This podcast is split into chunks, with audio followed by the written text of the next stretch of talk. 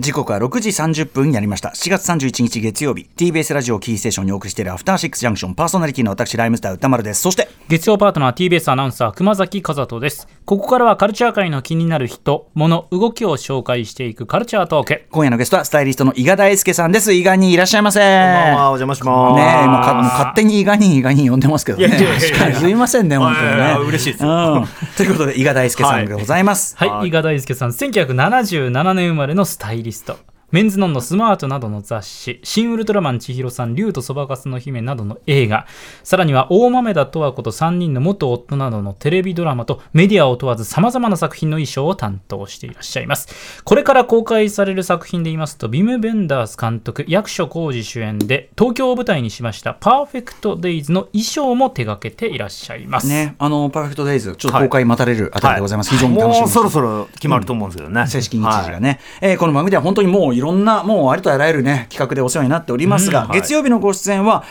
かなり久しぶり、11月14日、はい、アトロック秋の推薦図書月間で、評伝モハメド・アリ、こちらを進めていた、ただその時熊崎さんはコロナ陽性で休んでる、ちなみに私モハメド・アリ、分厚い本ですけど、はい、トイレ本でちょっとずつ読み進めてるんですよ、はい、ようやくジョー・フレイジャー戦終わりましたっていうまだまだあります、はい、まだそこかよみたいな、ね、これはタマさんに歌じゃ遅いよって怒られましたけどね、はい、あとね、ちょっと本題に行く前にぜひ伊賀さんに、はい、昨日さっきも言ってた新聞芸座で、はいはい、森田芳光2作またやって、メインテーマと、キッチンと、うん、でこの2作ともスタイリングめちゃくちゃ重要な、うん、キッチンは北村美智子さんが、うん、後ろのエキストラ全員にまで、はい、服だけじゃなくてヘアスタイリングもね全部ちゃんとやって、前代未聞のことをやった作品だし、メインテーマはね、私がさっき言ったように野村弘信さん演じる大東島健君の服がとにかくかっこいいですよね、そしてそれは完全に彼のセンスだった、はい、彼が着ている私服をベースにした衣装だったということが判明しというね。いや、生きてかったです本当に。しびれましたよ。あともう野村さんのそのキャラもすごくって、得したキスシーンとかで得したってね、すごい大物すぎますよみたいな。で、そうそんな話してて、ぜひ伊賀さんと話したかったのは、結局その後森田さんのある種の若者の起用にこのやり方がこうつながってくるんですよね。そのキッチンの松田圭司さんとか、はい、あれ松田さんもまだ演技経験があって、ギリで働いてて、モデルとかやってたのかな。ファンクマスター55ダンサーですし。あと鉄平さんってね、今スタイリストで大活躍されてるのも、北川景子さんの相手役での間宮兄弟、あれも全然その演技経験とか関係なく、多分そのおしゃれな、本当におしゃれな子を連れてくる、なかなか類を見ないタイプのキャスティングっていうか。でもやっぱ正解に一番近いっていうか、やっぱりみんな考えつかない。みんなはやっぱりその俳優さん持ってきて、じゃあモデルにいる人がいたとしたら、じゃあそういう格好をトレースすればいいじゃんと思うんですけど、いやだったらそのまんまっていう、その人が着てるその感じじゃないとおしゃれにならないっていうね。そういうことですもんね。すごいですよね。ね。はい。僕もやってみたいですよね。というか、なんか子かっこいいみたいな感じで、なんかちょっと置いてみるっていうか。松田圭司さんは北村美智子さんのプッシュで、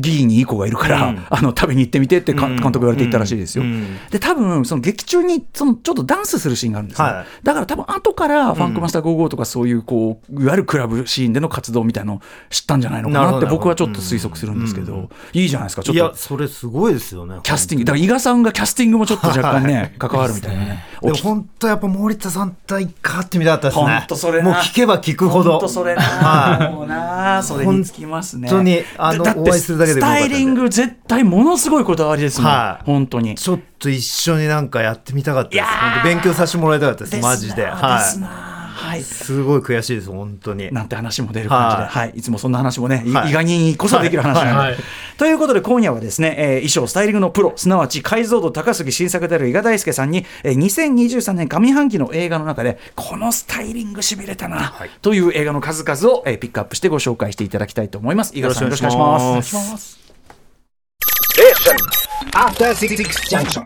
生放送でお送りしていますアフターシックスジャンクション。この時間は伊賀にいことスタイリスト伊賀大輔さんに2023年上半期スタイリングにしびれた映画を紹介していただきます。よろしくお願いします。よろしくお願いします。はい、映画における服装演出、非常に重要なものがございます、ということで、伊賀さん早速どんな作品いきましょうか。はい、1位は別れる決心です。おー、パクチャヌク。はい、はい、これ結局ガチャ当たりませんでしたけどね、この番組では、森直太さんに、ね、パクチャノクインタビューしていただいておりました、うんうんうん、どんな作品なのか熊崎さんお願いします。はい、オールドボーイお嬢さんなどのパクチャノク監督が殺人事件を刑事とその容疑者である被害者の妻が惹かれ合う姿を描いていきます。主な出演はパク・ヘジュンとタンウェイ、そして衣装を担当したのがカク・ジョンエという方です。日本では2月に公開、現在は Amazon プライムビデオで配信中、10月4日にソフトも発売されます。歌丸さんおっしゃいましたが、この番組では2月16日木曜日ですね、映画ライター森直太さんによるパクチャノク監督のインタビューをお送りしています。はい、ぜひご興味ある方はね、ポッドキャストなども聞けますので聞き返してみてください。さあ別れる決心、はい、うん、パクチャノク、ヒッチコック大好きパクチャノクが、またしてもめまいチックなというか、はい、でもすごかったですけどね。ちょっとガチャ当たんなかったけど、これパクチャノク僕また最高傑作だと思いましたけど、ね、はいはいはい、僕も見てる間うっとりずっとして、ね、で普通やっぱノワールだとやっぱそのなんていうんですか、赤を効かすとか、うんうんうん、なんかやっぱキーカラーを決めてそのミステリアスなヒロインって言ってもあると思うんですけど、うんうん、なんていうんですかね、このタンウェイ演じる女の人はやっぱ見てるこっちも全然わからないじゃないですか、これ、うんうん、この人の言ってることこれ本当なのか、うんうん、あとはその途中の翻訳みたいなのもあったりして、はいはいはい、で本当に変幻自在っていうか、うんうん、もうシーンごとにで、この間見直してみたんですけど、ポーズ数はそんな多くなかったです、うんうん、7ポーズか8ポーズぐらいでしたね。なんですけど、もうブルー着てて、うん、ブルーのニット着てて、で壁の前でオレンジ着てて、うん、あと黄色いベルベットのシャツみたいなの着てて、うんうん、で後半ピンクのシャツ、うん、でプールのところで、うん、外の第2の殺人というか、うん、ある時にグリーンのサテンのドレスみたいなの着てたりとかしてて、うんうんうんうん、もうなんかファッションショーみたいな感じなんですよね。それがでもその彼女のなんていうんですか、全くつかみきれない内面というか、はい、みたいなもの、その七変化がそうですねってことなんですかね。はい、でなんかパク・ヘル刑事もそうなんですけど、うん、やっぱなんていうんですかね、韓国映画でこういうのだとなんていうんですか、うん、刑事だとやっぱもうちょっとこうなんですかね、雑な感じっていうか、うんうんうんうん、男っぽいけどシンプルみたいな感じのが多いと思うんですけど、うんうんうん、パク・ヘルなんかタートルネットそうね、とか着てて、はい、結構スタイリッシュな感じなんですよ ね、うん、タートルネックね、殺人の強くの時からよく似合うのよ。そうなんですよね。でそれがお寺みたいなので2人でこうなんか好きなの嫌いなのどっちなのみたいな感じのなんかそのちょっとファッショナブルっていうか、うんうん、やっぱその会話もなんていうんですかね、本筋をこうスルリと逃げていくような感じもありますし、うんうんうん、そのルックはなんかちょっと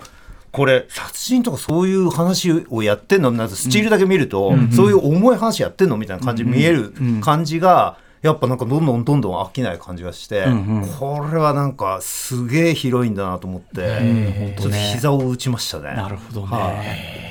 ね、えそこからもうたどり着くもうもう想像を絶するラスト終わり方というね、はい、水色なんですよねあれ。あの時は水色なんだ、はい、あそうでなんか黒とか着てんのかなと思ってアウターは着てたりするんですけど、なんか全身黒とかあんまないんですよ。なんかそれのなんか意外な感じが面白いなと思って、めちゃくちゃカラフルな映画だったって記憶はあるけど、はいはい、その一端は衣装なんですね、はい、じゃあねだなと思って、うんしかしカラフルって言うけど、うん、そのなんていうかポップなカラフルというよりはなんかもっとなん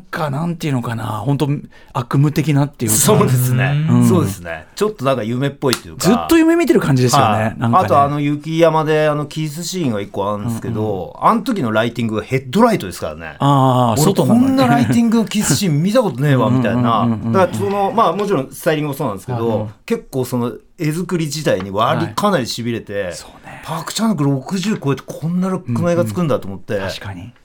ルックのコントロールとかっていう意味ではもう今世界最も変質的にやってた映画と言えるでしょうしね、うん、だなと思うんですよ、はい、多分デジタルカメラだと思うんですけど、うんうんうんうん、なんかこういうデジカメだったら全然いいなみたいな、うんうんうん、もうポストプロダクションも含めてなんですけど、はいはい、なんかこれすっげえ面白いと思って、うんうんうん、結構3回ぐらい見ちゃいましたね。ああでもそんぐらい見ても、うん、そう見れば見るほどまたね、で美術もめちゃくちゃ面白いです、うん、壁紙のこの柄とか、ね、この壁紙の青い波の柄にオレンジを配させるとかね、うん、そうなんですよね、なんだこの絵って、そうちょっとめくるめく映像体験まさに、はい別れる決心になります、はい、もう一回見直したくなりました、はい、さあ続いての作品いってみましょう、ターですね。おー来たかった。じゃあ、はいどんな作品だったんでしょうか。はい、リトル・チルドレンなどのトッド・フィールド監督が務めまして、ケイト・ブランシェット演じる天才的な才能を持った女性指揮者リリア・ターの苦悩を描いていきます。衣装を務めたのがジム・ジャームッシュ監督のリミッツ・オブ・コントロールなどのビナ・ダイ・ヘイレルさんです、はい、8月2日ブルーレイ &DVD が発売されます、はい、これ音楽ライター小室孝之さんがね、まあまあな剣幕で、はい、ターンについて語らせろみたいな、ね言ってるぐらい、まあ、その解像度、その音楽面、クラシック音楽面の解像度高すぎチームからすると、まあまあちょっと言いたいことがある、はい、映画のようですが、ただね、これのケイト・ブランシェット、そうっすね、世界一パンツスーツが似合う女性、ね、これさだから、まあ、結構振る舞いひどい人じゃないですか、はい、でもこれ惹かれちゃうのもうしょうがないなっていう、そうですね、もう本当スタイリッシュという言葉を絵に描いたような、うん、でこれあとやっぱりすごい面白いなと思ったのが、はい、ちょっと僕2回目まだ見直すために 見たいんですけど、うんうん、このブランドって分かるものがあんまりないんですね。ああ、そうなんだ。基本的には、まあ、シンプルなスーツですもんね。そう、もう超ミニマリストとして、もう黒とグレーと白と、あと水色とかもちょっと入ってるのかな、もう使う色もかなり少なくて、まあ、家の中のシーンとかも、はい、すっごいミニマムな感じでやってるんで、あれなんですけど、レンジャーズかなんかのキャップをかぶってるのが飛行機に乗ってる時に、ニューヨーカーだなっていうのが1個あるんですけど、はいはい、他はなんかロゴとかあるものがほとんどないんですよ、でなんかその描き方がすげえなんかかっこいいというか、なんかもうちょっとハイブランドとか分かりやすいの入れると、もうちょっとなんていうんですかね、人が見えてくるっていうか、まあ、それがビトンだろうがセリーヌだろうが何でもいいんですけど、それをこう感じさせないから、だから全部仕立てて作ってんのかなとか、オーダーメイドか、さらに一個上行く感じっていうか、確かにな感じの気配をさせるんですよね。ちょっとでもメンズなのかなっていうぐらいのサイズ感ではありますよね。そうですね。それもあると思うんです。やっぱタッパもあるし、そういうの似合うんで。でももう本当に何の変哲もないスーツ、こんなにかっこいい人います、本当に。そうなんですよね。であと乗ってる車もポルシェで、でグレーかな、であれタイカンっていう電気自動車なんですよね、でそのなんかちょっとウォークっていうか、その意識高い感じなんですけど、運転死ぬほど荒いみたいな感じとか、その服もスタイリッシュなんですけど、裸足でレコード盤蹴ったりとか、結構その彼女の中にあるなんか激しい感じっていうのが、なんかスタイリッシュな服着てるからスタイリッシュな立ち振る舞いじゃなくて、めちゃめちゃぶち切れたりとか、なんか感じのバランスがやっぱすごいみんな引きつけられるキャラクターになってんじゃないかなと思って、確かに確かに、ただのだからきちっとしてますとか、潔癖です、だけに割り切れない、彼女自身もコントロールしきれない、なんかね、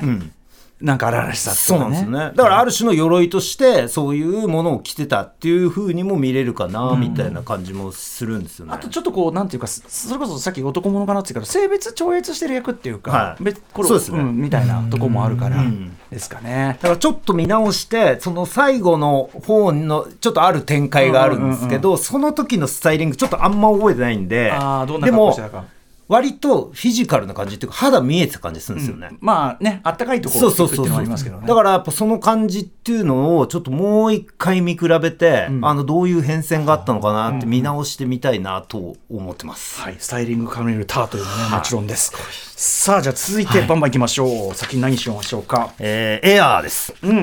はい、こちらですが、アルゴでアカデミー作品賞に輝いたベン・アフレックが監督を務め、名優のマット・デイモンを主演に、ナイキの伝説的バスケットシューズエアジョーダンの誕生秘話を映画化した内容です。衣装を担当したのがユダ&ブラックメシア、裏切りの代償などのチャールズ・アントワネット・ジョーンズ、現在 Amazon プライムビデオにて配信中です。面白かったけど面白かったですよね。やっぱ80年代の、まあ、なんか美術とか、後ろにいるエキストラの人たちの服とか、あとマット・デイモンの、ちょいダサスタイリングとか、マット・デイモンはっきりね、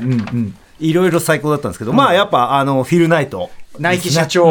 ベン・アフレックが演じている、やっぱこのヒッピーマインドあふれるスーツスタイリングっていうか、裸足だったり、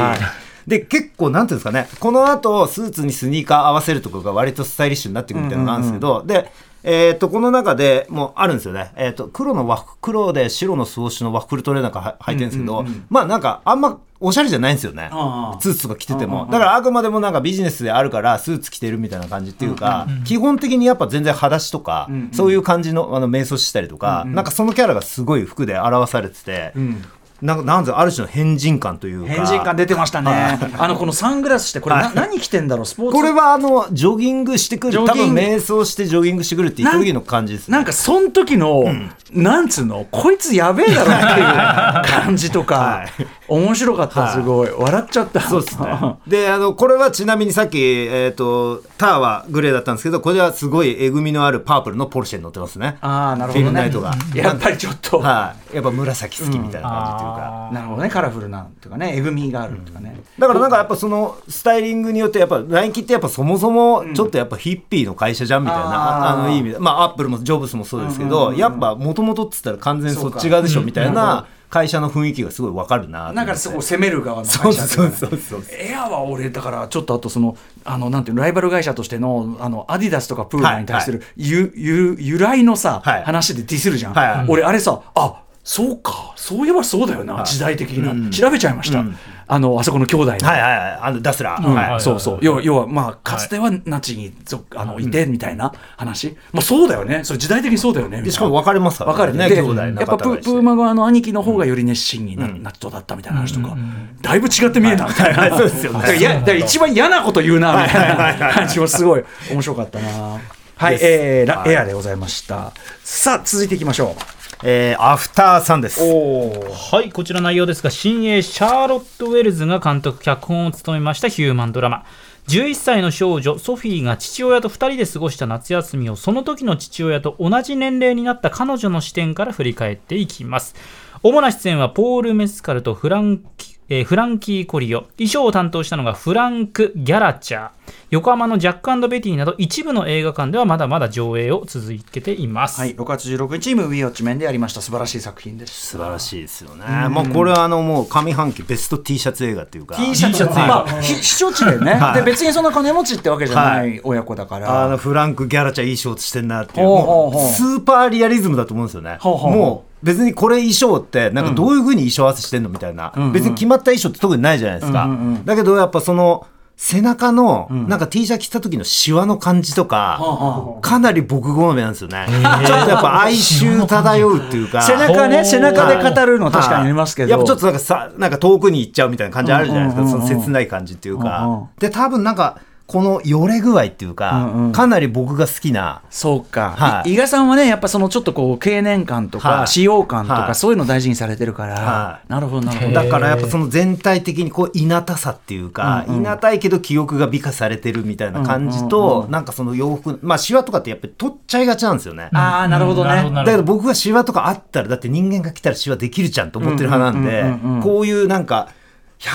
100回ぐらい洗った時の T シャツのシワの感じとかもう本当にそれやんないとできないんでそうかこれはいい仕事してるなだから本当にその人が本当に生きてきたものにしか見えないように見えるっていうことが通常映画ではやっぱりなかなか用意するから綺麗なものでね確かに確かにだから多分本当にだから役者陣にねちょっと寝巻きにしてる T シャツ持ってきてくれるとか、うんうん、でも時代交渉もあるからそうですねあんまり変なんだとね、はい、っていうのもありますねでもかなり計算してやってると思います、うんうんうんなるほど。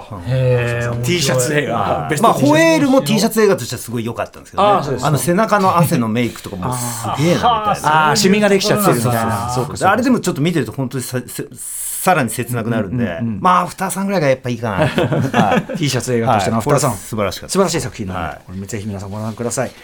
もう一ついきますかね。いきましょうか。はいロデオです。ロデオこれヒューマントラストでやってて面白そうだなと思ったけど 見てなかったちょっとどんな作品なのかはいバイクを愛する女性が男性中心主義のバイカーコミュニティの中で自身の居場所を見出していく姿を鮮烈に描いたフランス映画です監督はこれが長編デビュー作となる新星ローラ・キボロン衣装を務めたのがラシェール・ラウルト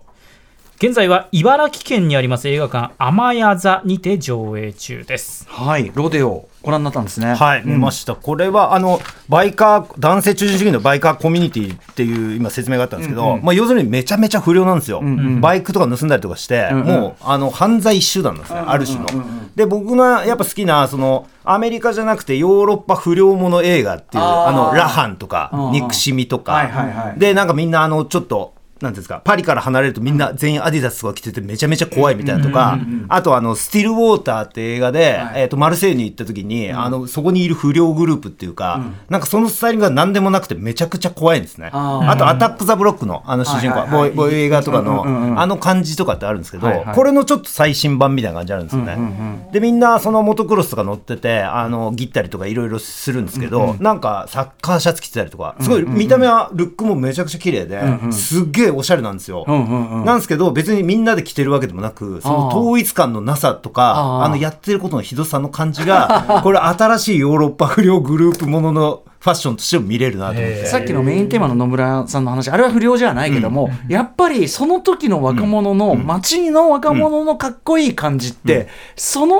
それ本当にそれじゃないと出せないっていうか、大人が選んで着せたんじゃ出ない何かみたいな、そういうのが出てるってことですかね。あれもかなりリアルな感じなんだと思います本当に。あれだからそれででも着てるものすごいカラフルでかっこよかったりするんですよ、だからこれぜひ歌丸さんにも見てほしいなと思うんですけど、すごい面白そうだなと思ってね、ちょっとマークはしてたんですけど、でフェミニズム的な観点として見てもすごい面白いと思います、やっぱりどうだよね、ちょっと今の映画っぽいというか、ということでいずれちょっと見たいと思います。今茨城県で見れますよ、ということですね。言ってくださいみんな。はい。ちょっとね時間が押しちゃって。ウィニー良かったですかとか、ね、ウィニースーツ映画としては呪縛から流れるこう日本映画スーツしか出てこない映画としては結構ウィニーのスーツは良かったです、ね、とかイニシリン島のセールあれも衣装ねあれも良かったです、アランニットセーターとかね、あって良かったし、あとGアイドルってねドラマウィークエンドとか出てるんですよね、リリー、ローズが出て、ブラックピンクのジェニーが出てるんですけどめちゃくちゃいいんですよね。これ結構街に繰り出すシーンのそのスタイリングとかすごい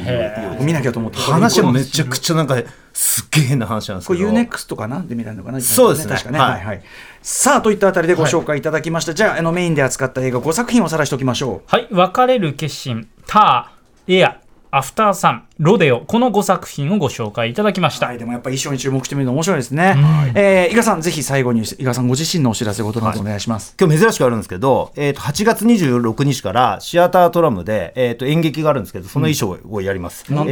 シスカンパニーでいつぞやわという、舞台で、久保田正孝君主演、鈴木杏ちゃんとかかほちゃんとか、若手のすごいいい俳優がたくさん出ます、はい、どんな感じの話なんですか。ですね、これ劇作家加藤拓也さんという人で、私たちは大人とか、映画も撮ってる監督なんですけど、すっげえ面白い話書くんで、皆さんぜひ、どういう話と結構一言で言えなくて、なるほど、結構リアルかと思えばみたいな感じなので、シアタードラマで8月26日から、ぜひいつぞやは、なんか地方公演もあるみたいなので、調べてみてください。はい、ということで伊賀さんお忙しい中本当に今回もありがとうございます。すみませんなんかバタバタで。いやとんでも短い時間ですからね。またぜひよろしくお願いします。はい、ありがとうございます。ここまでのゲストはスタイリストの伊賀大輔さんでした。ありがとうございました。お邪魔しました。ありがとうございます。アフターシックスジャンクション。ボンジュール、三輪明宏です。ポッドキャスト番組。三輪明宏のバラ色の人生、配信は毎週日曜日と水曜日です。忘れないでね、忘れないでね、でんでん。